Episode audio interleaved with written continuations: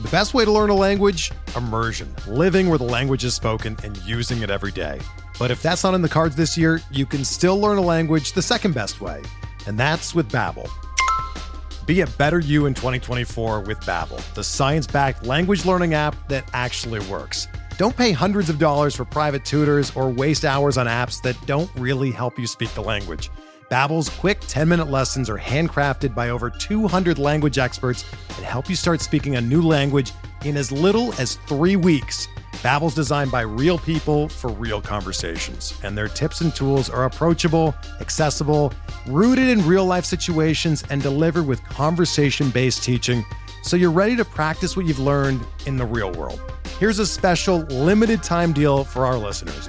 Right now, get up to 60% off your Babbel subscription at babbel.com slash bluewire. That's 60% off at babbel.com slash bluewire, spelled B-A-B-B-E-L dot com slash bluewire. Rules and restrictions apply.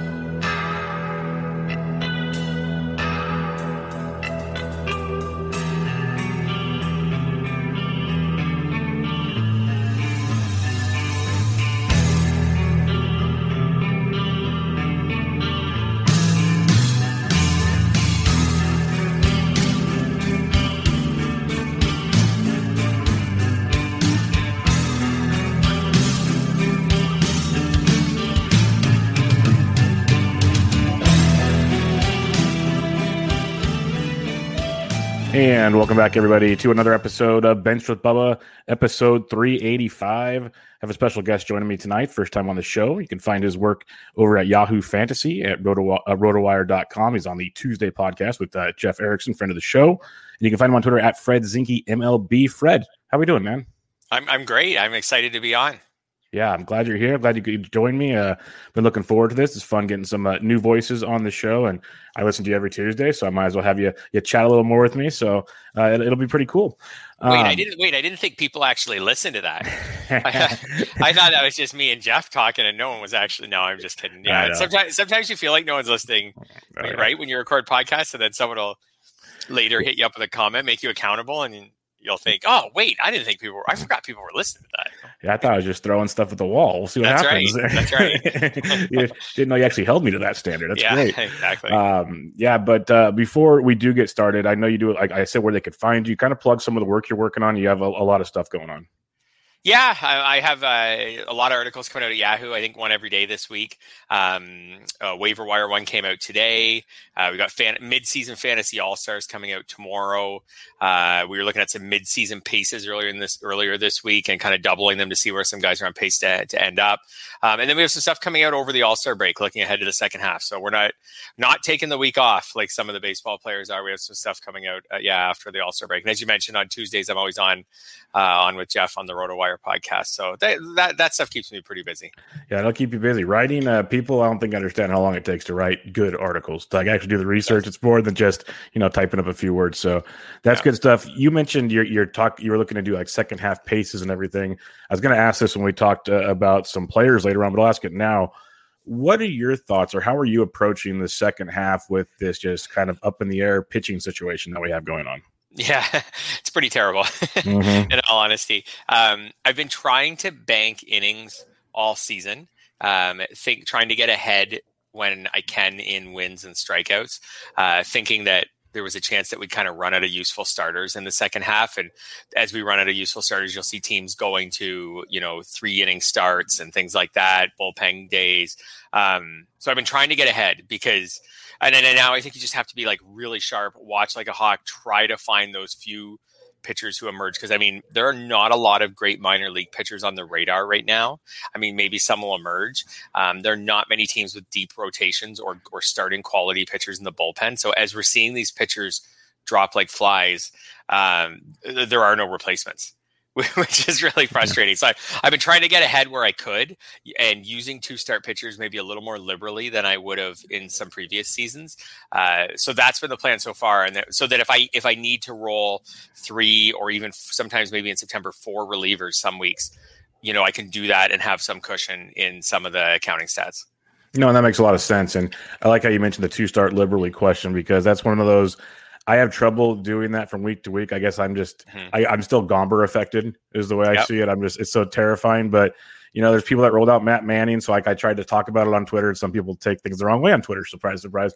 So um, so that was fun. But like I think it was on your show with Jeff or Jeff with someone else that you guys had like a civil conversation about it. Like when do you decide to use it? Because I know you and Jeff Zimmerman this past week kind of had a a butting of the head situation on not a butting of the heads, but like a, yeah. a decision to be made. Like, do you want your two star guy or do you want to go with the, the one star? I think it was Skubal. I think. Yeah. Yeah. Um, and so that's where it's like interesting. And you're trying to accumulate innings, but where do you draw the line on like, hey, this guy isn't really that trustworthy where it might just be worth the fewer innings, more quality situation? Yeah, absolutely. And and the one thing is, is you're not actually trying to accumulate innings. That's what yeah, we always say, and true. I say that, that's and true. I say that too.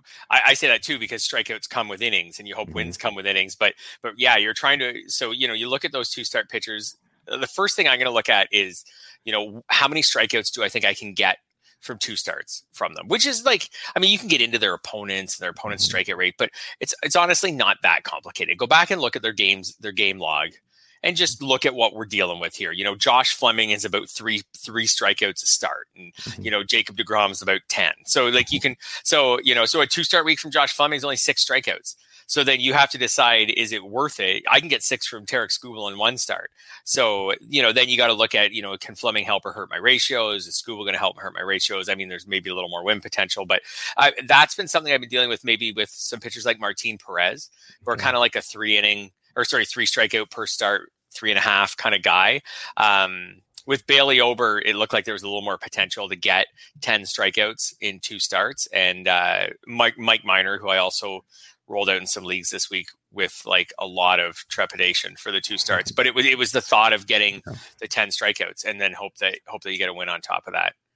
No, that, that's a great way to look at it because I guess you're not trying to shoot for the moon. Obviously, if you're playing these guys ratios, you're kind of it is what it is situation because mm-hmm. you know you know it's not going to be you know two shutouts pretty much. Mm-hmm. Um, but you want the strikeouts and you want the wins because wins are just ridiculous right now to come by. Mm-hmm. So uh, I'm I'm with you on that because I, I, I fell victim. I dropped Ober in a couple leagues this past week, and of course he goes and does that. So that was fun we'll see how the second start goes. Maybe by Sunday, yeah. he starts Saturday. So maybe by Saturday night or Sunday, you'll say, Oh, glad I got rid of Ober before that second start. Um, yeah. yeah. And like you said, wins are hard to come by. Uh, I have been trending a little more towards some of the long relievers who could get you a win. Um, Jeff and I in the main picked up Ranger Suarez like a couple weeks ago before this whole maybe Ranger Suarez is the closer thing. And that had nothing to do with him. Well, it had a little bit, but not a lot to do with him possibly being the closer and was more he was throwing three innings and an outing. And, he, and I think he had wins in three of the last four weeks, like piggybacking off of starters. So, uh, I'm, I'm, I think we'll have to start looking in the second half. I try to never use starters who I don't think will throw five innings, mm-hmm. right? Like it's just I yep. think it's pointless. Like like you just ate one of your nine pitching spots for what? Like four strikeouts. Yep. Like that's it. Probably if you don't think he's five strikeouts, like if you don't think he's going to throw five innings. Um, that was one of my concerns with Ober is he had he'd often not thrown five innings this year. So um, I think it, as we get in the second half and we if you can't find guys on waivers who you think will throw five innings, then then you have to turn to those long relievers who you think have some win potential. That's a great point because I remember, like, in I think it was even last year, the year before, your Toronto Blue Jays, they were like rolling out uh, Wilmer Font in, in opener roles and stuff like that, where it was, mm. can he accumulate enough? Which he was actually pitching well in that role somehow. But um, stuff like that as we get deeper into the season, uh, we'll get maybe more openers, as you said, more yep. uh, shorter starts. Then you can start piggybacking those cheap wins. So that'll be a, a, fun approach as well. And it makes sense, you know. Obviously, if a guy's not throwing five innings to start, he's not going to qualify for the win. So you can start uh, getting some relievers in there, which I've been kind of preaching with this messy um, reliever situation as it is closer situation. Is just almost pay for the cheapest one in the committee, and that was like Suarez at the time when you did it. And at worst, you get good ratios, maybe a win here or there, and then if he slides into a save, you're you're sitting pretty. So that's yeah, definitely a way yeah, to approach absolutely. it. Absolutely, and you're right with the openers. Like if if that continue if that happens more down the stretch uh, trying to figure out which pitchers commonly follow the opener yep. can can lead you to some cheap wins we saw that with ryan yarbrough mm-hmm. a couple years ago with the rays um, there was a time i think a couple years ago i was using trevor richards for a little while because he was following openers and you just hope that uh, jalen beeks there was another one on the rays at one point yep. briefly he was following openers and those guys have great chances for a win because they often pitch maybe innings like three through six or four through seven and all the team team has to do is be leading when they leave. They they could be leading when they come in, but they should be leading when they leave to get that win. Yeah, that could be tremendous. Uh, let's talk about a little bit of recent news here, and some of it's just pure kind of speculation. But Kris Bryant left Wednesday's game with a hamstring injury, and Javi Baez was a late scratch Wednesday, and he's out of. I think they're both out of Thursday's lineup. So something to monitor going into the weekend with the All Star break coming up. I know we'll we should have an idea before Friday lineup locks and NFBC come into play, but just with these lingering injuries and the All Star break, are you more likely to probably sit these two guys or just uh, see what happens? I guess. Yeah, I, I, would probably sit where I can, um, just because you know their teams are going to be a little cautious with them, just trying to get them into the weekend, and then and, you know you could get the Cubs could give those players a full like over a week off if they want to. So, um, I mean, I mean, I'm sure if Kris Bryant shows up tomorrow and says I'm ready to play, he'll probably be in the lineup. But we know that they'll probably be a little more cautious than usual, figuring they can kind of just duct tape their way through this weekend, and then you know, even if they have to go into their bench depth a little more than they normally would in a weekend, and and just get to the All Star break. Especially since they want to trade these individuals, so they need them help. They need them healthy for this. Um, with that in mind are you a Patrick Wisdom fan, or are you just like that was a, a nice run you had there, Patrick? Yeah, more, more of the latter. I think I I may still have him rostered in the mixed LABR league, but that's not I, I actually got him for a dollar so it's it wasn't like a ringing endorsement when i got him just no one else bid on him and uh, which i was surprised it was the week that he was kind of hot in and everyone was bidding on him and then you know, I I'm I can't remember if I've dropped him or if I've just left him on my bench because I've had other players to drop. But it's been pretty it's been pretty bleak. Uh, he may see a little more action than usual this weekend. Um, but we're looking at now what it's like one home run since June 23rd. Mm-hmm. So he he's slowed way down, which which I think everyone expected. His strikeout rate's super high. Yeah, it was going to be tough to maintain that kind of production. Uh, Clayton Kershaw went on the IL with a left forearm inflammation. Some were thinking at first just phantom Dodgers IL stuff. He's actually scheduled to go an MRI, which is telling you at least there's something there, unless they're really good at playing the bluffing game. Um, so he's going to be out for at least 10 days, maybe longer. We'll see. The Dodgers, even if you go on, um, you know, their, their page on Fangraphs, they only have four starters listed there. Like they're still looking for bullpen games. They have a mess of situation going on there. Maybe we see Josiah Gray. Maybe we see another prospect. How would you uh, approach this Dodger situation? Because at worst, you know, they're going to get run support. So that this could be the, the cheap wins we're looking for. Yeah, and I, I think there's maybe a David Price window here. Okay. Uh, he threw two innings last time out. Uh, you know, maybe he gets in a game this weekend and throws three. Um, you know, maybe they give him even if it's just a like a simulated game over the All Star break and get him up to like like well, well let's talk more pitches he threw 42 last time out maybe he throws 50 55 in a game this weekend maybe they can get him up in the 60s in a and then by the first start like the first time they need him maybe the last time last spot in the rotation in in their first series or first uh, week back uh, you know, maybe he could be up to 70 something pitches. So uh, I think maybe there's a chance for Price. And Price has a really high whip, but he's a really high BABIP against. So there is some chance that you know, he, they're, they're like his FIP is three six five. Like he's probably been pitching a little better than his WHIP indicates. So I think Price could be interesting. I don't think. Correct me if I'm wrong. Well, I don't. I'm pretty sure Gray hasn't thrown much this season no. in the minors, so I don't think he's probably in an immediate uh, answer. Uh, what I find really interesting with the Dodgers is just that with the especially with the Giants playing so well, uh, th- th- there is a little bit of a pinch on the Dodgers now. Like, mm. I think that division will just produce three playoff teams. I, I, don't think it's a foregone conclusion, but I think it's starting to get close. Like, that it'll, the Padres, the Giants, and the Dodgers will all make the playoffs. But the Dodgers don't want to be in that one game playoff, and, and it'll be against the Giants or the Padres. It's not easy. So uh, there is a little bit of a push now for the Dodgers. They've lost Bauer. We don't know for how long maybe permanently. We have no idea. They've lost Kershaw for some amount of time. Like the Dodgers are in a little bit of trouble, which just shows how hard it is. Even after last year, you know, like no matter how good your team is, how hard it is to win the World Series. Yeah, we always talk about you know depth, depth. Why does the team need so much mm-hmm. depth? Well, you mentioned it: Bauer, Kershaw, Dustin May out for the year. Like yeah. they had such a, a slew of things that Urias, like, can he really go all season? You have to imagine they're going to have to slow him down at some time. Um, it, it's going to be really interesting with that team. And I'm a diehard Giants fan, and I've talked to uh, many people on this show about it. They've asked me actually. I thought they would be out of first place a long time ago. Like I was like, oh, it's fun. This is cool, but they're sticking around. I still expect the Dodgers to win the division, but nothing would make me laugh more than the Dodgers Padres in the wild card game, and one of them somehow not make the playoffs. That that's where Manfred and all the owners would really have to be kicking themselves for not, you know, doing the expanded playoffs and sharing some money because all the revenue that would have made. But yeah, good job, guys. I, um, I think I was going to say for since they're your Dodgers, that do you agree? I think they need to go out and just pick up an innings eater or two. Which I didn't see them being in that position. They're, I'm the Giants fan. I do not like the Dodgers. Oh, sorry. sorry.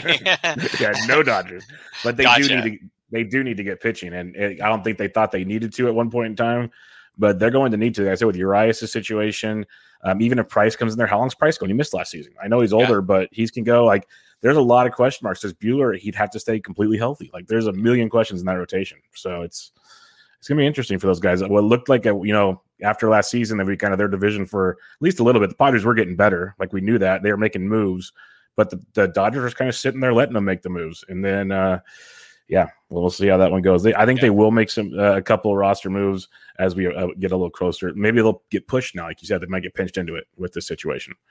Mm-hmm. Um, Vidal, Vidal Bruján made his debut for the Tampa Bay Rays in the doubleheader on Wednesday. Went one for six overall with a stolen base. Rumor has it he's supposed to be getting called back up on Fridays. The 27th man then should be getting called up to take Manny Margot's spot. How aggressive would you be on him? Because you have to imagine when Margot's back, they're still going to play Margot. Yeah, absolutely. Um, I think Bruján has to hit to stay, or sorry, to stay in the lineup. I mean, we don't really care if he stays on the team when Margot comes yeah. back if he's not playing regularly. Like that's not going to help us in fantasy circles, especially mixed leagues. So, um, I think uh, I was talking to Jeff about this on Tuesday, and, and I think the the way I see it when when Kelenic came up when Franco came up, they just had to hold their own. Now, Kelenic didn't do that, so he ended up getting sent back down.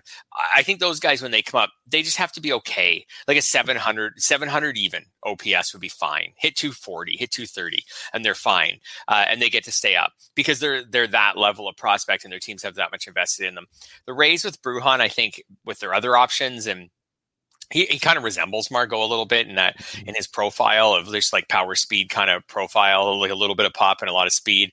Um, I think Bruján has to be playing well when Margot comes up. Like I think if he has a 705 OPS, he just go right back. He, they could just say, forget it, you can go back down until we need you again. I think he needs to have like an 800 OPS or something like that when Margot comes back to kind of force his way where the Rays say, no, we need to get this guy in the lineup every day. So I think if you're adding him right now, it's because you need steals and because you have enough FAAB that you can you you can take a chance on someone like Bruján, and if he gets sent back down, you can either hold him and know you've wasted a bit of FAAB, or drop him and know that you've wasted a bit of FAAB. But if you're really tight with FAAB right now and you don't really need steals, I'm not sure if you can can bid aggressively on him. Yeah, and that's the tough part is people will bid aggressively because, yep. as you know, and that he's the the hot new topic. He's the hot name on this deal. The talent's there. It's just will he get the playing time? And right now, with everyone spending so much FAAB already, you really need to make sure he's playing if you're going to fork over that money. Um, you're talking about needing steals. You could probably get a cheaper source right now. It's not on the uh, outline here, but with Eddie Rosario going on the IL for the uh, Cleveland Indians, they called up Daniel Johnson, who already had six stolen bases and nine home runs this year in AAA. We've seen him get into the 20 stolen bases in 20, 2018. So we know he has some speed. Is this a guy you'd maybe, you know, if if you put your Bruján bids in, but maybe put some for Johnson right below that? Or what's your, do you have any thoughts on him? Yeah, I'd probably aim high with higher with Bruján. I just think there's more ceiling there with Johnson. Um, like it's a really limited sample, but so far he hasn't shown any ability to hit in the majors. He's got between this year and last year 26 plate appearances and 12, 12 strikeouts there um, and and one hit so not great so far but but there's speed there so hey a dollar two dollars he sits on my bench you know, for or for that short week, or maybe I use them if I if I really need steals for that short week after the All Star break, and then I'll just see where things go from there. I mean, the Rosario injury wasn't supposed to be a really bad one, but it's still an oblique, and once you end up on the IL mm-hmm. with an oblique, you rarely come back in the minimum. So I would assume he'll at that you know Johnson or someone will get an opportunity to play maybe at least the first ten days after the break. Yeah, and with those oblique injuries, they can reaggravate really quickly too. Mm-hmm. So that's always fun as well. Uh, Yasmani Grandal back to the IL for a while now. Had surgery on a torn knee tendon, which never sounds good. they're saying he's only out four to six weeks. I'm. It must just been a, a simple tear somehow. Um, I, I, put out a poll like, are you dropping him as more for, for NFBC people, no IL leagues? I think the answer is yes. Unless you disagree, let me know. But um, what's your thoughts on trying to hold Grandal, or who are you trying to replace him with? Because you can stream catchers this year, which is very fun. Yeah, there are some some catcher streamers right now. I mean, you can look right within the White Sox and go with Zach Collins, who I think got a couple RBI the other night. Um, I think Collins is it depends. Like I, I kind of monitor his usage uh, the rest of the week, but I mean he's not awesome. But in the world of catchers, like he's hitting 236 this year, it doesn't kill you.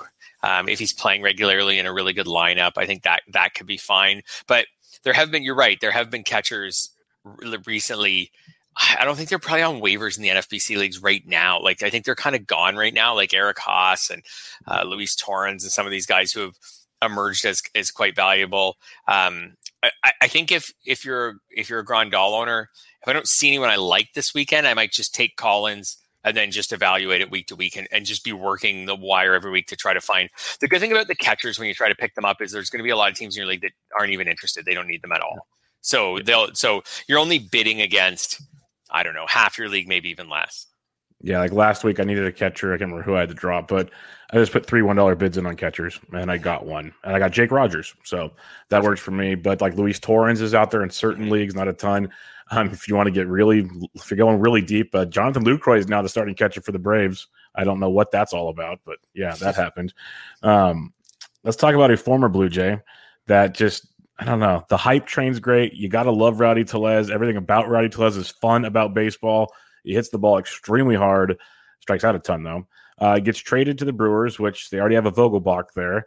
Um, what's your take on that one? Yeah, so I think I think Vogelbach's probably out another month. So I think Tellez has probably got that month to show them that he could be their everyday first baseman. I mean, Tellez was like a bit. I felt like a bit of a fantasy darling coming into this season, and I get it. Like he had an 886 OPS last season. Um, you know, but albeit like 113 at bats, but he, he looked good last season. Uh, I've watched Tellez a lot since he's played his whole career on the Blue Jays. Um, he doesn't make great contact, I find, and this year especially, he didn't like a lot like a lot of weakly hit balls this year.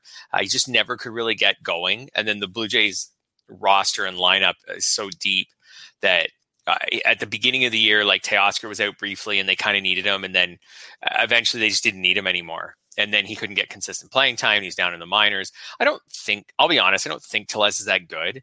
That being said, um, Milwaukee's a good place to hit. They have a need at first base right now. Keston Hiura, I, I, still think is is mostly lost, and I think they think that too. I think Tellez is. I think they traded for him. Like they traded Trevor Richards. Yeah. Um, who and bullpen arms are valuable right now. So they they, they traded some. Mean, Richards under contract. Richards is under contract for a few years. So I think the Brewers are going to give Tellez the rest of July to play a lot, maybe against all righties and maybe some lefties, and and see what what they can get. So in a 15 team NFBC league, if I needed some power, uh, I think he he's worth I, am not spending a lot, but he's worth a single digit bid for, and, and then just kind of see what happens. I, but I'm not super op- optimistic that this is going to really get him going. I mean, but he has had his moments in his career. He's he's very streaky, as you know. Mm-hmm. So when he gets going, he gets locked in, and he can mm-hmm. he can help you a ton if you're in need of power. That's one of the biggest things, and uh, we'll talk about it in a, in a few minutes here. But if you need power, like you kind of start sacrificing things. So uh, we can get to that subject shortly. But I like that idea with Rowdy Tellez. I was one that I've loved him every year just because I the the Statcast page just bleeds red and it's mm-hmm. beautiful, but the overall production just doesn't ever match up, which is very frustrating because not all not all players uh, live up to the hype, which which really stinks. Uh, last bit of news here: Anthony Rendon back to the IL again, third time this season. Um, right now, the the Angels look like they have Jose Rojas or Phil Gosselin playing third base, kind of all over the board. Um, Anthony Rendon just continues to, he's not having a great year to begin with. And now he's back on the IL. Are you going to go look and try to grab a, a, a Gosselin or are you just going to look, pray there's a third baseman somewhere else? Because it's a very, very empty position.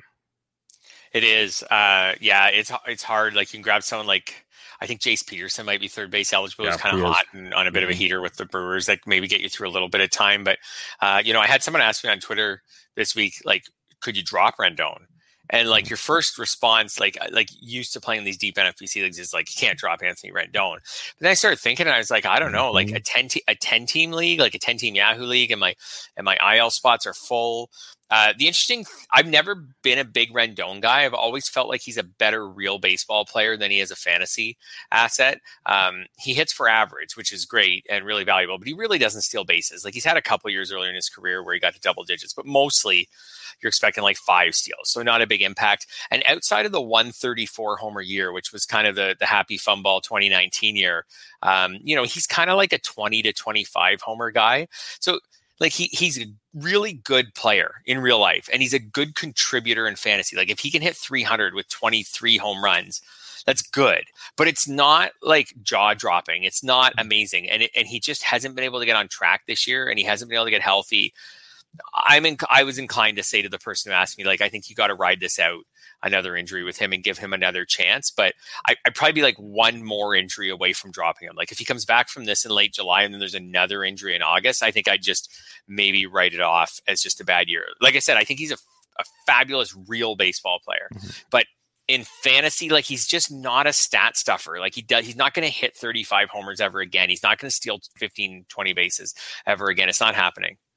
No, I'm with you there. That's that's the frustrating thing with him. And there's always someone in your league that likes him a lot because you look at the mm-hmm. ADP all over the place. Like he's getting drafted, and it's just one of those. Where I'm like, yeah, no, I can't do it. Now, if you fall, we'll talk, but this he never falls. So, um, but I agree. Like he has a great. That's why teams pay him the money because he's a great real life baseball player. What he does to that ball club, but he just cannot stay healthy right now, which is an absolute shame. And then you mentioned potentially dropping him there is going to become a point there because there's so many injuries right now. There's so many like we talked about pitching at the beginning. You might rather stash like three or four questionable pitchers than stash an injured Anthony Rendon as the season goes on, type thing to stream pitchers uh, as the season goes on. So that'll be quite interesting as well. Um, last bit of news here: it was announced on Thursday morning. Eloy Jimenez is going to start a rehab assignment on Friday. Talk about um, jumping the proverbial timetable like this. There was a time when we thought he was out for the season. Everyone was dropping him he's been picked up in most leagues since then, obviously. But uh, his interview, of course, he's he's all high hopes. He said he's feeling 120, 130. He goes not 200 percent, so he's he's feeling great. But um, if Eloy is out there, how aggressive are you to go grab him right now, knowing any little setback could just completely ruin this? Yeah, I, would still be if I needed that skill set, which is just like a really good hitter with no speed. I would I would be very aggressive. And yeah. if there's a setback, there's a setback. Like sometimes you just have to go for broke. Like if if if he was out there in like a 12 team league or something, still, um, you know, I like and I, and I needed like like batting average, home runs, RBIs kind of thing. Like he could be re- the, the, White Sox have been doing great this year without him and Luis Robert. Uh, they may get them both back, right? Like in August, and and then you take that lineup and add both of them to it. Like that's outstanding. And I do think out of the two of them, I like the I like them both. Uh, I had Robert ranked higher uh, during draft season because of the space stealing. That being said, Robert is like like he's more of a high strikeout guy. Um, I feel like he's a little more finicky. Like he could have a really. I just think Jimenez maybe has a better chance than Robert to come back and hit the ground running. I just like his maybe his skill set and his just overall plate skills better than Robert's. Like I said, the steals with Robert give him a higher fantasy ceiling, but if he doesn't come back and start running right away, then I, I, then I think I'd rather have Jimenez. there's a better chance Jimenez hits for average. They can both hit for power. So, uh, yeah, I would be I would be super aggressive on on both of them. In fact, I looked at stashing Robert in some leagues recently, and I didn't feel like I had the bench space space to do it. And now they're gone. Um, but that White Sox lineup could be yeah could be dynamite by maybe the early to mid August. All right, I got a question for you. Would you rather? And mm-hmm. it's probably it's probably simple because one's timetables appear shorter, but he has not stayed healthy at all. Would you rather stash Adalberto Mondesi or Luis Robert right now? Yeah. So the cop out answer is it just depends how much I need steals yeah. as to whether I'd stash Mondesi because Mondesi is just such a unicorn that way. Um, I would say I would probably stash Mondesi right now. Yeah. I, I, know he's been like so frustrating this year, but I'll go all the way back to preseason. Like I had him ranked valued higher when both players were healthy. So if I did still have some need for steals, I know I know Mondesi like it's the same as Rendon. When they keep going on and off the IL, you start to really feel like they're never going to get healthy mm-hmm. this year. But at the same time, he hasn't had anything as significant as what Roberts had. So I guess I would go, unless I was safe in steals, I guess I'd go Mondesi. Who would you rather have? I think I go Mondesi too. The thing is, I'm pretty safe in steals because I kind of got that taken care of. I had a lot of Whit Merrifield shares, which has saved me. Yeah, yeah. But um, I'd probably still go Mondesi because I'm actually a believer that he actually has decent power. Like not not Luis. Robert power. I'm not I'm not yep. going to say that, but I think he's still a 15 to 20 homer guy in a full season. Like he's got that power. So I'd probably go Mondesi, but it's uh, it's a little sketchy for sure. Um, let's talk the art of the trade. And the reason we are going to talk to Fred about this is he is one of the most like savvy trade guys I've heard. Like whenever I hear your trade analysis, you're you're very active in trades. Um, you win a lot of leagues doing this, especially uh, expert leagues. And not everybody's good at trading. Not everybody wants to trade. Um, there's reasons for that. They either think they're losing the deal, or there's a lot of lot of factors that come into play in a trade. So I just wanted to pick your brain on what makes it so easy is not the word, but what allows you to make so many trades with so many different people? Like, do you just have like a niche circle that you know you can trade with, or do you try to trade with everybody in your league? Yeah, so I, in all honesty, I don't trade as much as I used to. That's not for any baseball related reason. It's more thanks to my children and yeah. just not having the time. time consuming. Yeah, very it time is. consuming. It is. I, it's the, the time maybe to and yeah to make the trades, but I still try to trade when I like as much as I can. Um, I don't have an niche circle uh, in all of my leagues. Um, you know, I try to get to know everyone. Um, I feel like they're all like everyone else in my league is an open door to possibly have a trade. There will be times in a league where uh, I'll get get to know someone a little bit over the season or over multiple seasons and I'll be like, "Oh, that guy just doesn't really like to trade." Like the responses I get back from are usually late and they're usually short and they seem or sometimes they seem kind of annoyed or this guy get flies off the handle quickly. So I'm just going to like he's going to be like my last option to trade with. Eh, I still might trade with that person, but it would be more of a situation of it would have to line up like perfectly and i would just start by coming in with my best offer because i know that person's grumpy and maybe or not communicative and i would just say okay i'm just this one makes so much sense that just one good offer, I think this could get it done. And if and if he won't do it, then I'll just move away. I do like I do kind of prioritize different people in my mind of, you know, this guy's pretty open to trades. This guy likes to talk. This guy's better at getting back to you. And then these couple people aren't really as active and, and aren't really as into it as much. So, but I definitely uh, try to keep everyone open because because you kind of need to like if, especially if you're looking to fill needs or trade away from a surplus like it's hard. Like there's not a hundred other teams in your league. Like you need to look around and if, if, if you've got saves to deal and someone needs saves, like you got to approach. I feel like you have to approach them. Yeah, no, and you do, and that's the hard part because you you hit on so many funny things. Because a, it's time consuming, which is reason why I don't trade very much at all. Between you know other real life jobs, podcasting, kids, the works, it's just time's tough. Time's very tough, and uh, you need to be able to get the back and forth because someone's coming to you for a trade because they need something more in the now, not like three weeks from now. So that's kind of an important factor on both sides of the spectrum. So that makes things challenging. Um, there are tons of people that are like, nope, screw you, or this isn't good enough. So I'm with you there. Um, one thing you did say though is you, you might just go straight to like this really good offer. When you send your first offer to a guy you know you can go back and forth with, or another opponent you know you can go back and forth with, is it like a 70 30 advantage, 60 40? How do you go about it? Because in the end, both sides need to pretty much kind of win the trade. Mm-hmm. But how, what do you go with trying to, uh, to, I wouldn't say fleece them, but how are you trying to, how aggressive are you basically? Yeah. So, uh, like, I, I really mix it up depending on the situation. Like, like sometimes even if it's someone who's willing to go back and forth sometimes my first offer is like an offer that i think is my best offer and an awesome offer and a like you can't say no this makes so much sense offer. Um, s- sometimes i might be looking a little more for value and um, it, it kind of depends like it kind of depends maybe how much do i need to get this trade done or versus how much do they need to get this trade done? Like are they in a situation where i feel like they really need the, like a starting pitcher and I I can get them one and they might have to get but they really need it and they might have to give up a little bit of val- overall value uh, to get it um, or or maybe it's a situation where I'm the one who who really really needs something and I'm like okay I like if I can go go even value uh, I'll be fine with that.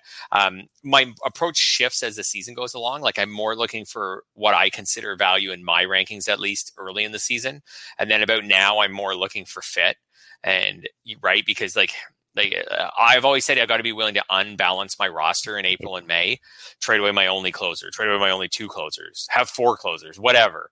And but just to get value. And then now is the time of year when I need to start getting like working on certain categories. Um, but yeah, I really mix it up. And the other thing that's interesting about trading is you realize quite quickly like we just don't all value players the same. Bingo. Uh, like like sometimes we don't all value skill sets the same. Like I may value closers a lot more than you do, or you may value them more than I do, or just within the closers, I may think that Craig Kimbrel's one of the top five, and you may think back to the previous two seasons and be like, I know he's doing well, but like for me, he's barely in the top ten. So I try to what I try to do is give the other owner a lot of control over the process. So if I have three closers and I'm approaching you, I'll say like, hey like which one of these guys do you want to talk about? Like we all know that maybe my best one's Hader, and then I've also got this guy and this guy. But like, which one do you think you would want to talk about? Like, do you want to go big and try for Hader? Or do you want to go like medium and try for this guy, or kind of go cheaper and try for this guy and let you control it? Or maybe I have three guys who are kind of similar and then I I'll, I'll, say to you like they're all kind of similar. You just tell me which one you want, and let's worry more about what I'm going to get in the deal you're going to get a closer. You can pick the guy you want. So I try to give the other owner a lot of control over it because we don't value the players the same, and let let them go with their projections and their rankings and get the guy they really feel good about. I think that's a very good point because that's usually something I try to do. But again, I'm not a very successful trade partner. Like I just, it never seems to work out very well. But uh, when people come to me, they go, "Hey, is so and so available?" I'll go, yes. And they go, well, what do you want? And then I go, well, what's available on your team before I start just picking off everything I want? Because then they're like, no, no, no. Um, I try to make it like, let's narrow down the player pool real quick. Tell me what you're looking at. Tell me what I'm looking at. And we can, you know, maybe ne- negotiate at that point in time. So that's, that's kind of an approach I take. Doesn't work very well. But um, I, I, I, do I do like the um, the points you make that we don't value players the same way. We don't value school, skill sets, even stats. Like we just don't value it the same way. I think that's a big issue in this, especially as we get to the second half of the season right now. We really need to focus more on stats. Like as you're transitioning in a roto league, Fred, uh, you know, you said you might have high on saves, but you need steals. Now it comes to the point where on paper it might not look like you won the trade, but it's a good trade for your team. How do you go about kind of putting one of those trades together if that makes sense? Yeah, yeah, that does make sense. It, like, so yeah, so now I'm not as like I'm still worried about value, like to some degree, um, but I but not not as much. And you know, like so if I need something, then I like first of all, like I'm going to look at the standings and see who who matches me. So I need steals. So I'm going to go see who's high in steals. But it's not necessarily who's also who's high in steals. It could be just who's in a gap in steals. Could be the person at the bottom right? Right? Where I'm like, I'm like, you're last, you're not catching up to anyone, and you have Niko Goodrum. Like, why don't I just give you something little for Niko Goodrum, who's not useful at all outside of the steals category, and and we'll call it a deal. Um, so I try to really expand my mind and think about different people's angles with the whole thing, like when they look at their team and try to really see it through their lens, and then figure out kind of who I would want, which teams could provide that for me. And then, like I said, then I'll think to myself, okay, if I was them, what would I want from me? and then uh, uh like uh, if I can, I'll often go to them with multiple options and say, I, I, I want this base stealer. You know, I, I need your whip. I, I'm hoping to get your Whit Merrifield. I'll give you one of my my. Here's my three best starters. Who do you want? You know that kind of thing. Or or can I give you this starter and then can you name a couple hitters from my team that you would take in conjunction with that starter for Whit Merrifield? And we'll try to work it out that way. Um, but I definitely think that yeah, like the big thing with a trade is what we're really trading for is what the players are going to do from this point forward, Great point. not what they've done so far. Um, so it's all in how you look at what they've done so far. I'll give you a great example. Is I could look at Mark Melancon mm-hmm. and be mm-hmm. like, this guy's awesome. I think he's still, I think right now he leads the majors in saves. If he doesn't, he's like second or whatever, but I think he's first. But anyways, I could be like, this guy's awesome. He's like a top tier closer. He leads the majors in saves. He's been awesome this year. And then you could look at him and be like, come on, this guy was like a 25th round pick who kind of stunk last year. Doesn't, didn't strike guys out. Like I know he's been on a heater to start this year, but I just don't think that's going to continue in the second half. I don't want to pay full value for Melancon. And then I'm like, okay, well, that's not a fit for you like let let's talk something else or maybe there's not a trade there but but let's talk something else. Like i think he's an example. There's some guys who we like we all think vlad guerrero is awesome Yeah. right. Like if you're if you're trading for Vlad, you're playing you're paying first round price. If you're trading yeah. him away, you're going to get first round price. But there's so much there's so much gray in there. We talked about Kris Bryant. Like look mm-hmm. at Kris Bryant's monthly splits this year. Like, you can say Kris Bryant's been great and I really want him, or you can say Kris Bryant was horrible in June and I don't want to and he's going downhill and now he's hurt and I don't want to have anything to do with him. So I try to quickly try to help put it in the ball in the other person's court and let, let's find out from my roster who you really like, who you maybe like more than I do. Yeah, that's that's like I said earlier. That's the easiest thing for me. If you come and tell me who you like on my roster, we can start mm-hmm. playing a little quicker because mm-hmm. th- that'll make it a lot easier. You also mentioned something I think it's very important is like when you need a specific stat, you don't always have to go to the team with the highest amount of that stat total. Maybe go somewhere else, or someone's like in fourth place, but they're X amount away from a certain category, and it can help them jump a couple spots and things like that instead of just going all the way to the top situation. When mm-hmm. you're doing that, though do you ever look at how that might affect some other teams that can jump over you before you make that trade? So I actually don't, and I know okay. some people do. I just find that's like really granular, and yeah. and there's still half the season left. The uh, one example, so Tout Wars does allow trades. I think they still do this year, all the way to the end of August. Yeah, and eh, which I know was copying the major league. I don't know if they'll ever switch it, but it copied how major leaguers they'd have to pass them through waivers, but they can make trades at the end of August. Um, the end of August is really late. Like there's, and the stats don't even kick in until the following Sunday, like when the trade it doesn't take effect till then. You could make a trade on the last day of August and it doesn't even kick in some years till like September 5th. And there's only like three weeks left in the season. So at that point, I might look at how it affects the teams I'm competing with. But at this point in the season, I don't. I'm actually just completely focused on my team and trying to raise my own standings points. And I think a, I think explaining to the other owner in an email it's it's a really tricky balance. You can't write them a thousand words. Yes. Like nobody, nobody wants to read a Thank thousand you. words. But don't uh, tell one, me what's wrong with my team. But like, one good, what one good, so one good paragraph, one good, well written, polite paragraph explaining that I did actually look at your team and put mm-hmm. some thought into this. Where I'm like, hey, I've noticed that you know you mm-hmm. are you know in a in a bit of a chasm with wins and you're also, you know, near the top of the league in strikeouts. I'm looking for a starting pitcher. You seem like a good fit. Would you trade away one of your top three starters? And can you just name some guys on my roster on the hitting side that you think are pretty good? And and, then and then what I'll usually say is if you can do that, if you can give me some hitting names that, that from my team that you like, and you just name one of your top three starters you'd be the most willing to deal, I will put together an offer for you or multiple offers for you. So I'm trying to make it easy on you by mm-hmm. writing that paragraph, which means you can't write a thousand words yeah. because you don't want to read a thousand words, but you might read like a hundred or 150. And then, and then you can just say to me, like, out of my top three starters, I'd be most likely to deal Rodon. And from your team, a couple hitters that I really like are this and this and this. And then, and then I'll put, try to put together, as I said, multiple offers for you at the same time and be like, okay, here's like two or three offers for Rodon. Like, like, do, do any of these ones float your boat? And, uh, and sometimes I might I might just be like, oh, there's a perfect matchup right here. I want Rodon, you want Whit Merrifield. I have extra steals done. You know, um, so I try to, but I try to put as much control in the other person's hands as I can. No, and that make, that makes a ton of sense, and the, the paragraph makes sense because you you know what I'm talking about when you get that diatribe of mm-hmm. your team stinks in all these categories, and I can help you here. It's like that's we're not going to get very far with that, mm-hmm. but um, yeah, if, if, you can at least kind of spell out almost more like give the compliments your team's doing so well here, you can like you sell it, you sell it type mm-hmm. thing. So I, yeah. I'm I'm with you on that one. You're you're right about putting other people's teams down. You have to really be careful with that mm-hmm. because again, it's all perception. So sometimes yep. I might write something like, "Hey, I noticed that you have a need at your middle yes. infield all spot." phrasing, all phrasing. Right, like you could, mm-hmm. but and, and, then you could come back to me and be like, "I don't know what you're talking about. I think Nick Ahmed's going to have a great second half." Right, and then I'm like, and then I'm just like, okay, that like, I get it. You think. Nick Ahmed's going to have a great second half. I don't. Um, he's your middle infielder. I thought you might want one of my middle infielders so you could get Ahmed off your start of your starting lineup, but you think he's gonna have a great second half and it's your team.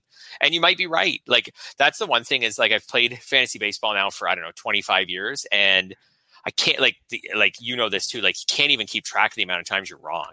No, oh, yeah. like like the amount of times someone offers you a trade or talks to you about a player and you're like, oh, I don't want that guy, yep. and then the rest of the season he's awesome. Yep. And you're like, man, why why did I didn't want that guy? Eh? Like, what was I thinking there? So so I never get too full of myself and think like I know your play. if you think Nick Ahmed's going to be good the rest of the way, he's yours. like go for it and you might be right and i might be wrong so i try not to get yeah too preachy about the other person's team yeah, it's the beauty of this game. Uh, we also remember the times we're wrong way more than we're right too. So that's yeah. all. That's always fun as well. But um, with uh, we talked about some injured players earlier, mm-hmm. and it's not really helping your team in the moment. But say you do have an edge on something, is that an idea where you go and trade for guys that are coming back in like a couple weeks? Yeah, you, you could for sure. Um, I can give you an example in the Tout NL League. I think two weeks ago, I traded Keston Hiura and some FAAB money for Stephen Strasburg. Mm-hmm. And now, it to mixed leagues, that would sound like really imbalanced. But the truth is, in an NL league, like hitters who are playing every day have like a fair amount of value because we all have mm-hmm. guys in our lineup who aren't playing every day. But I have hitting ac- access, and Hiura you know, was supposed to be good, but he hasn't been good at all. Um, and the Strasburg owner was just kind of frustrated and kind of done and needed hitting. So I took, I thought to myself, like, I'm never getting a good starter like Stephen Strasburg who's healthy for Keston Hiura and some FAAB. So uh, I will take the risk that maybe Strasburg doesn't even pitch this year. We'll see or that he's terrible when he comes back. We'll see. But I'll take the risk and get that injured player to discount. Now, Scott Pianowski has all has taught me over the years that you have to be. I, I am sometimes guilty of getting too optimistic on injured players, like just seeing yeah. Luis Robert and Eloy Jimenez and being like, "Let's yeah. go! These guys are coming back and they're going to be studs." and it doesn't happen all the time. But but yeah, I don't mind sometimes taking a chance on an injured player. You can mathematically try to figure out, right? Like you can do that. Like you can try to mathematically figure out what you think you would get out of Eloy Jimenez, say from August 10th on, what you can get from a replacement value player from now till August 10th, and compare that to what you're giving up. It's not an exact science, but you can try to do that. Yeah, it's the whole idea. It's you could even non-injured players that are performing poorly. Yes. Like I'm going to buy low type thing. Like here we yes. go. Let's see what happens because we're seeing it this year. Is a lot of us had the 60 game brain early on and we're all in full panic mode, but we're seeing guys that, you know, hey, slow starts and they're starting to get it going now. And it's a long season. So hmm. uh, we still have about a little less than three months to go here. So it'll, it'll be interesting to see how things play out. But I think that was a fun little uh, exercise there to get people some ideas on trading because it's, it's tough. It's really, really tough. It's not for everybody. But um, I know I've heard about your success with it in the past. So I wanted to pick your brain on that one. It's, uh, and it's helped you win. That's one of the big reasons I wanted to pick your brain on that scenario. Um, before we get to the fact or fiction portion of the show, I do want to ask you a, a real life trade situation. Since you are a Jays fan, hmm. they've been linked to Richard Rodriguez quite a bit. Um, what do you think that does to Jordan Romano? I think Romano could still close if they if they get Rodriguez, or I think they could just like stay fluid in the bullpen. Like I don't think Romano would be a drop if they got Rodriguez, but it's it's like it's not great for him. I, I thought Mary uh, Merryweather, I should say, could have returned. Now he's at a setback, but had he returned in July, I think he could have gotten the ninth inning picture too. So I could see if Rodriguez comes, the Jays just saying they've always used Romano a lot in the eighth. Like I could see them just saying we're just kind of going day to day. Like the freshest guy out of the two of them, the freshest guy is going to get the meat of the order if that's the eighth, it's the eighth. If it's the ninth, it's the ninth, or like you know that kind of thing. Um, yeah, I think I think it could be bad for both players' value if Rodriguez does end up with the Jays. That being said, I don't. I think Rodriguez could end up on the Jays. Like it fits. I don't think it's anything close to a certainty, though. I think people, the Jays bullpen's just been so bad lately, and the offense has been so good that people like to link the two of them. Mm-hmm. Um, eh, eh, but man, like there's got to be a dozen teams out there who need bullpen help and think they're contenders. So I could easily see the Jays going more the bulk reliever route. Like they've already added Adam Cimber and Trevor Richards. Like I could see them just continuing going in that direction and um, just getting two more kind of blah guys and leaving Romano at the back end and not paying more to get Rodriguez. Makes a lot of sense. Makes a darn lot of sense. All right, let's do some factor fiction. I'm calling it factor fiction because there's all kinds of goofy names that are used for this uh, scenario, but it's basically players that had good first halves. I did, there could have been many more that we talked about, and uh, basically, do you think they'll continue on in the second half, or like, is it still going to be good, not good enough? Like, what's your thoughts on these players in the second half? And I'll start with one of the Toronto Blue Jays because they've had a lot of great performances this first half, and that's Marcus Semien, who the A's slapped in the face with their offer. So the Toronto Blue Jays gladly grabbed him and signed him. He's hitting 282 with 21 homers, 10 stolen bases in the first half. He has been a phenomenal leadoff hitter. Like there was a point when they thought he was just there until Springer came back, and now it's like, no, he's just going to stay there now. Um, I don't think we can expect. Well, maybe, maybe you do. I don't think we can expect 20 home runs in the second half. But what's your thoughts on Marcus Semien, like fantasy wise, going forward? Yeah, he's going to tail off a bit. At the same time, uh, like that lineup is just so good that yeah. he's gonna he's gonna he's going to still be really valuable. Um, like I think he's been a top ten player so far. Like I don't see that happening in the second half. But so he's got 21 homers so far. I think he could hit 13 in the second half from this point forward, 14. And then steal, he's got 10 steals. I don't see him stealing 10 more, but I could see him stealing six more. Um, you know, he's hitting 282. I could see him hitting 262 270 um, but it's the it's the counting stats that are going to keep propping him up like if he can get 50 more runs and 40 more RBIs. Like that's the thing. And that lineup, as long as long as he stays in the leadoff spot, like he's golden, like to score runs. Like he could lead the majors and run scored from this point forward. And I don't think it would be that surprising just because the Jays score so many runs. And, and if he ever does move out of leadoff spot, which I, I'm starting to think he won't, but if he ever does, it's probably going to be to fourth or fifth. Like it's probably not going to be to eighth. So he's he's in pretty good shape the rest of the way. Like he he's a guy who if I had him, like I would I would not be looking to move him. Would you rather have Marcus Semien or Jake Cronenworth the rest of the season? Oh, Simeon for sure. Okay, to me, Semien sure. for sure. Yeah, yeah Cronenworth hype is like I love Cronenworth, but I just wanted to like I looked yeah. at the stat line. And Cronenworth's fun, but he's only got twelve homers and four steals. So let's uh, let's like he he seems like he's always doing something every night, but you look at the grand scheme of things, and it's not quite the same. Um, Cedric Mullins, he's just been absolutely outstanding. There's not a whole lot else to say besides yeah. 316, 16 homers, 15 stolen bases.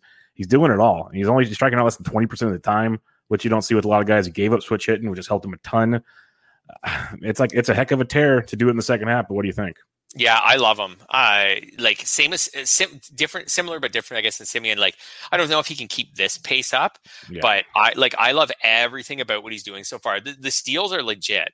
Like he had seven and 140 at bats last year, so like his steals pace this year is just basically a steals pace from last year, just with more playing time. So it's just that he's he's hitting so much better. But he's a speedy player, so it's fair to think that he could have a decently high BABIP. It's 358 so far. Like I don't know if he keeps that up, but if he could hit 290 the rest of the way, 295. Um, I think this will. I think this will keep going, and I don't think teams like they'll they'll pitch around him a little bit, but I don't think they'll pitch around him a ton. Like the Orioles suck, and like teams are going to score runs on them. I don't think they need to pitch around him. True. He's going to hit leadoff. They've got maybe at least a competent enough group behind him. I don't mm-hmm. think teams are going to pitch around to the point of wanting to walk him and then have him steal second. I just and I also think the Orioles are going to be in a lot of lopsided losses where he's going to be facing just some bulk relievers there to eat innings he can get hits and home runs off these guys when they're losing seven to two in the seventh, and they they for fantasy they all count. So, uh, yeah, I'm I'm I'm still fully in on Mullins. Yeah, I like Mullins quite a bit. So.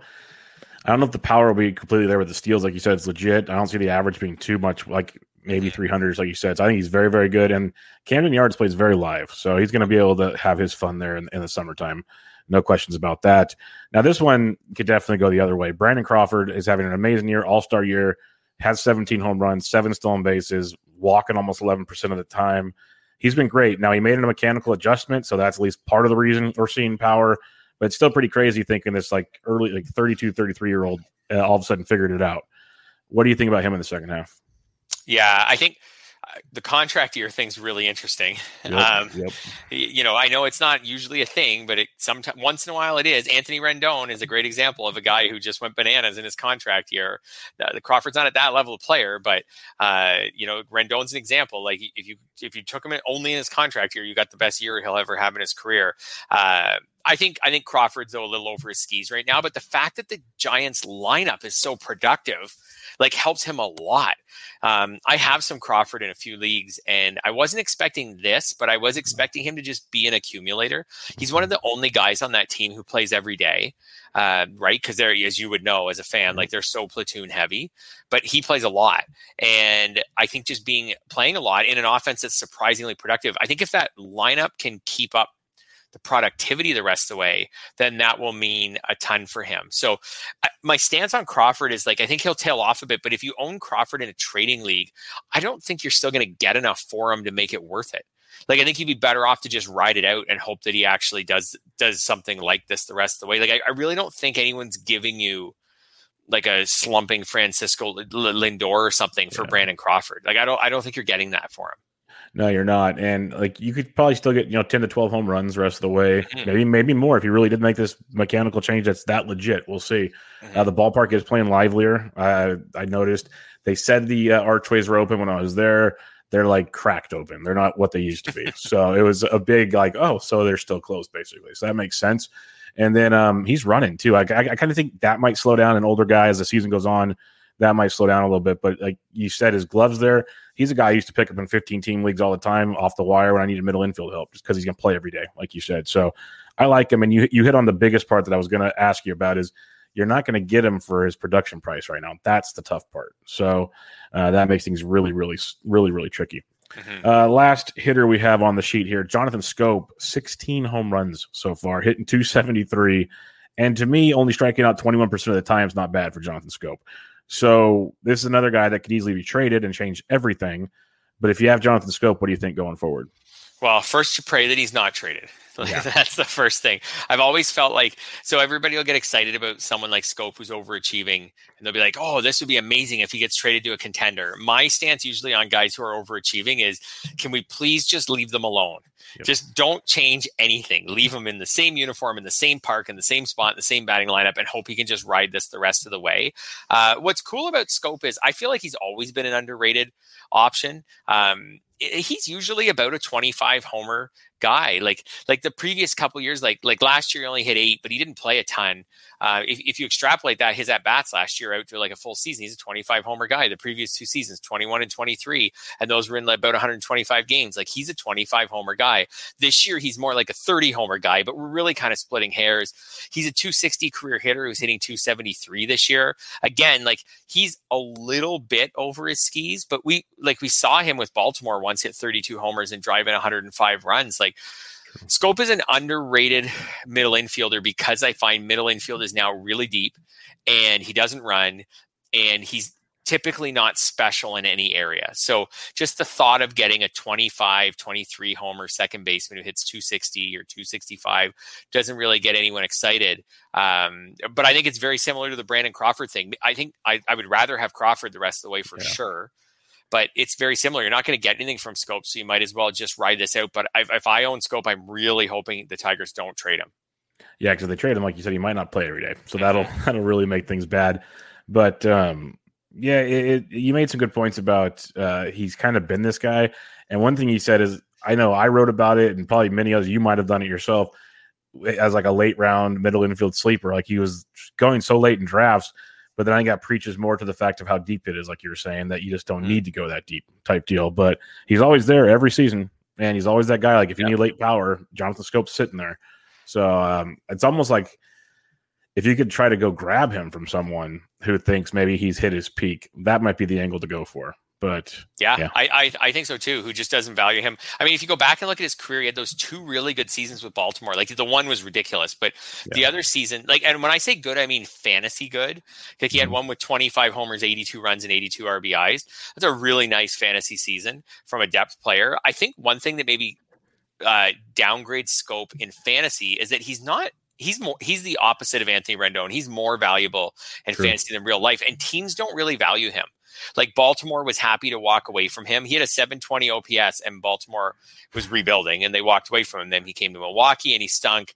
So then they moved him, or sorry, sorry. So then they didn't play him too much, and um, and then let him go. And then the Twins had him for a year, and he was fine, but they didn't really seem to care, so they let him go. And now he's on Detroit, and uh, you know, and Detroit's not much of a, of a name team. So I think the fact that he's kind of floated around the majors sometimes maybe gets fantasy owners thinking like this guy's just not very valuable. Teams don't really care about him. But when you step back, he's only 29. Like yeah. he turns, he'll turn 30 during the postseason. So uh, like this is someone who should be in his in his hitting prime. And, and is kind of performing at that level. And like like I was kind of saying earlier, like if someone's performing maybe like just like 10 or 15 percent better than they usually do, but it's noticeable, um, I think the best plan of action at that point is just to ride it out. Yeah, no, that's a great point. And lastly, is he's also now playing first base a lot, so he's got first base, mm-hmm. second base eligibility, yeah. which goes even farther. Really nice. Uh, two quick pitchers to hit on. Carlos Rodon is pitching out of his mind, 130 Ks and like 90 innings pitched, and near 29% K to walk. The ERAs, the FIPS, the XFIPS, they're all checking the boxes right now. I guess it's just always the injury concern and maybe a limited innings potential. So, what do you think about Rodon going to the second half? Yeah, yeah, he he's great. The injury, or sorry, I, for me, it's not the injuries, although it could happen. It could happen to anyone, right? Yeah, like like trying to trying to figure out which pitcher is going to get hurt next is is probably like like futile. So for me, it's more the innings and how many innings they're going to let him throw. Especially a team who thinks they're going to be should I think will play in October. They would, I'm sure, like to have him for some October starts. If they could start to put the rest of that division way behind them, could they start spacing his starts out in September? To limit the innings and having skipping some starts or having him kind of start like once a week in September, uh, you know, and more like like like once every seven or eight days, that kind of thing. And then could fantasy owners get kind of caught in the wash there, where he's not quite as valuable as they think? That, but that's kind of splitting hairs. Like yeah. like if you need if you have him and you need him, what do you like like you can't get rid of him because he might miss two or three starts the rest of the way but he, like he's at basically at 90 innings if i had to guess 165 maybe he finishes at something like that 160 so they slow him down a little bit. Um, uh, where I, I could see a trade window, this is how I always try to think of these things outside the box. Rodon was kind of found money. Like you didn't draft him as your ace. You didn't even draft him as one of your top five or six.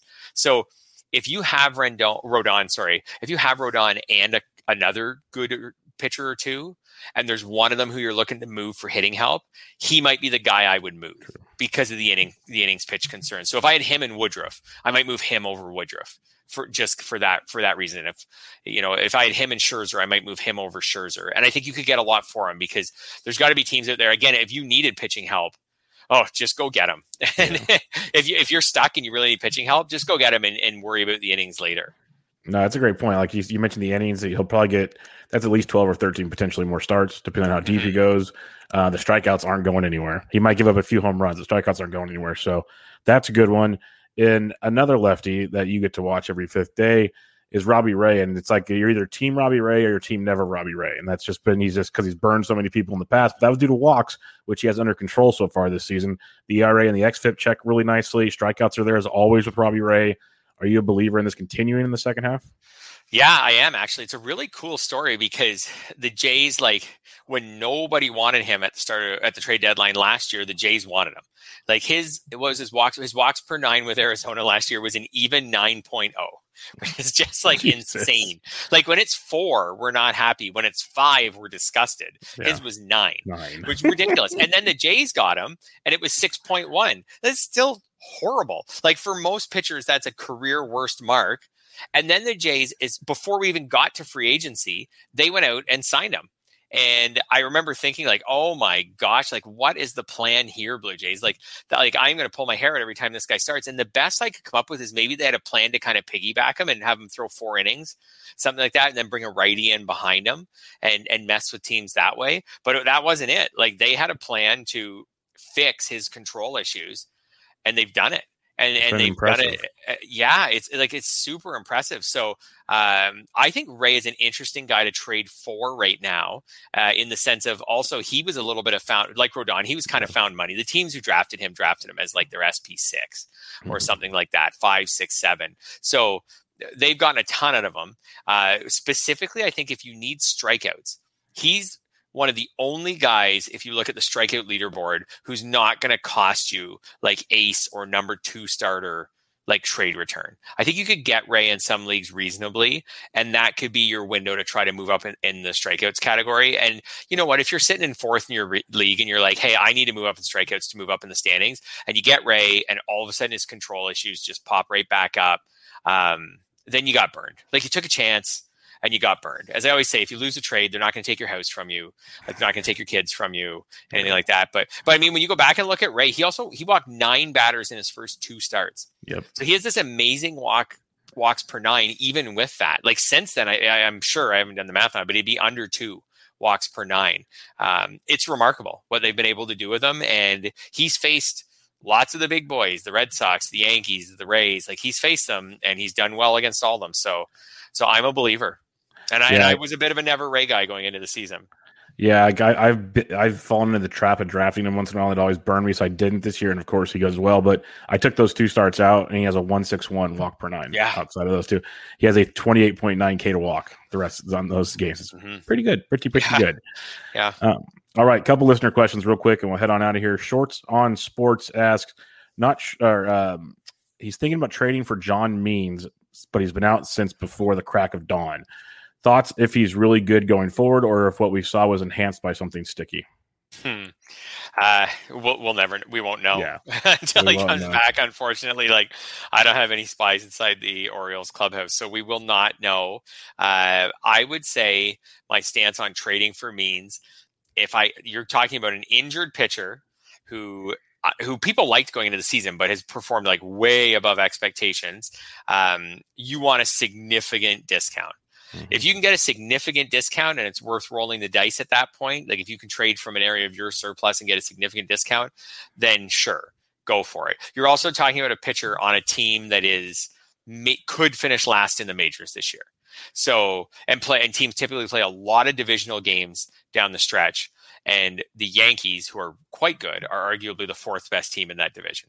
So, like, eh, he's going to draw a lot of tough matchups. Eh, now, if he could pitch like he did earlier this season, he could win some games. But if he goes last season, ten starts, two wins, and like it, that, that was when he had a four and a half ERA. Like, if he comes back and he goes back to the old John Means of a four ERA and he makes ten starts, he's only on the Orioles. He's only winning two or three of those games.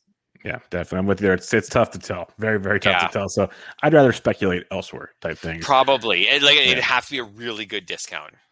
And then at D Silv 1205 asks, wondering about speculative relief pitcher ads with trade season coming. Example, Tepera, Chafin are weak with Kimbrel likely to be traded. So are there any teams you're kind of speculating on ahead of time with guys potentially getting traded?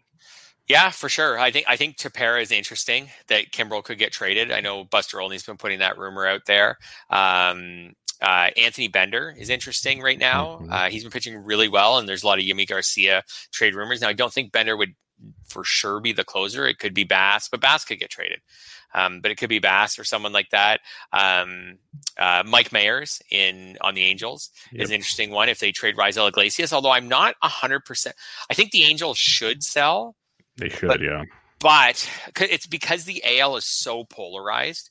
Like there's so many good teams and so many bad teams in the AL, whereas the NL is a little more clustered. Um, from the Angels' perspective, though, man, you have Ohtani doing something that's like never been done before. You've got Trout coming back. You potentially got Rendon coming back.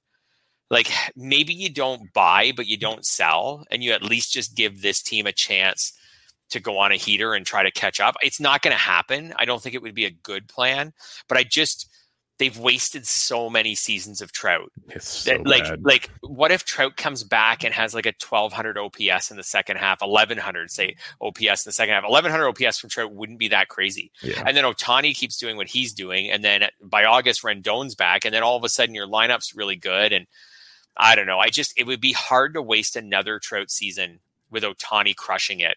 So maybe they don't trade Iglesias. Maybe they just sit tight and just don't get what unless they get something really good for Iglesias. So the one the one thing that like you can look at like who would close for the Marlins if they trade Garcia? Who would close for the Pirates if they trade Rodriguez? We have seen some of these really bad teams in recent years just gut the entire bullpen. exactly. And the trade is Garcia gets traded, Bass gets traded, like you know, they just gut the whole thing and so then the speculative guy you were you were holding, I'm holding maybe I'm holding Mike Mayers in case Raisel Iglesias gets traded, and then they trade both of them Yep. in separate deals. So and then I'm like, oh, but but it's worth taking shots on these guys right now, especially because this year has been like epically bad for finding closers on the waiver wire. Um, te- teams are going to committees when they when their closer screws up or gets hurt, they're going to committees instead of a new closer. Yeah, it's been very, very tough. The only other one I would add, uh, if the Mariners do trade Graveman, Paul Yep. Sewald would be one Yep. to uh, to definitely take a, take a peek at. But Yep. Frank, I appreciate it. This has been a, a, a lot of Fred. Sorry, Frank. I'm- That's okay. Sorry, I get Fred. called, so I get that happens to me all the time. It is interesting, but going through life as a Fred, and there are not a lot of us out there anymore. It used to be a common name; it's not really anymore.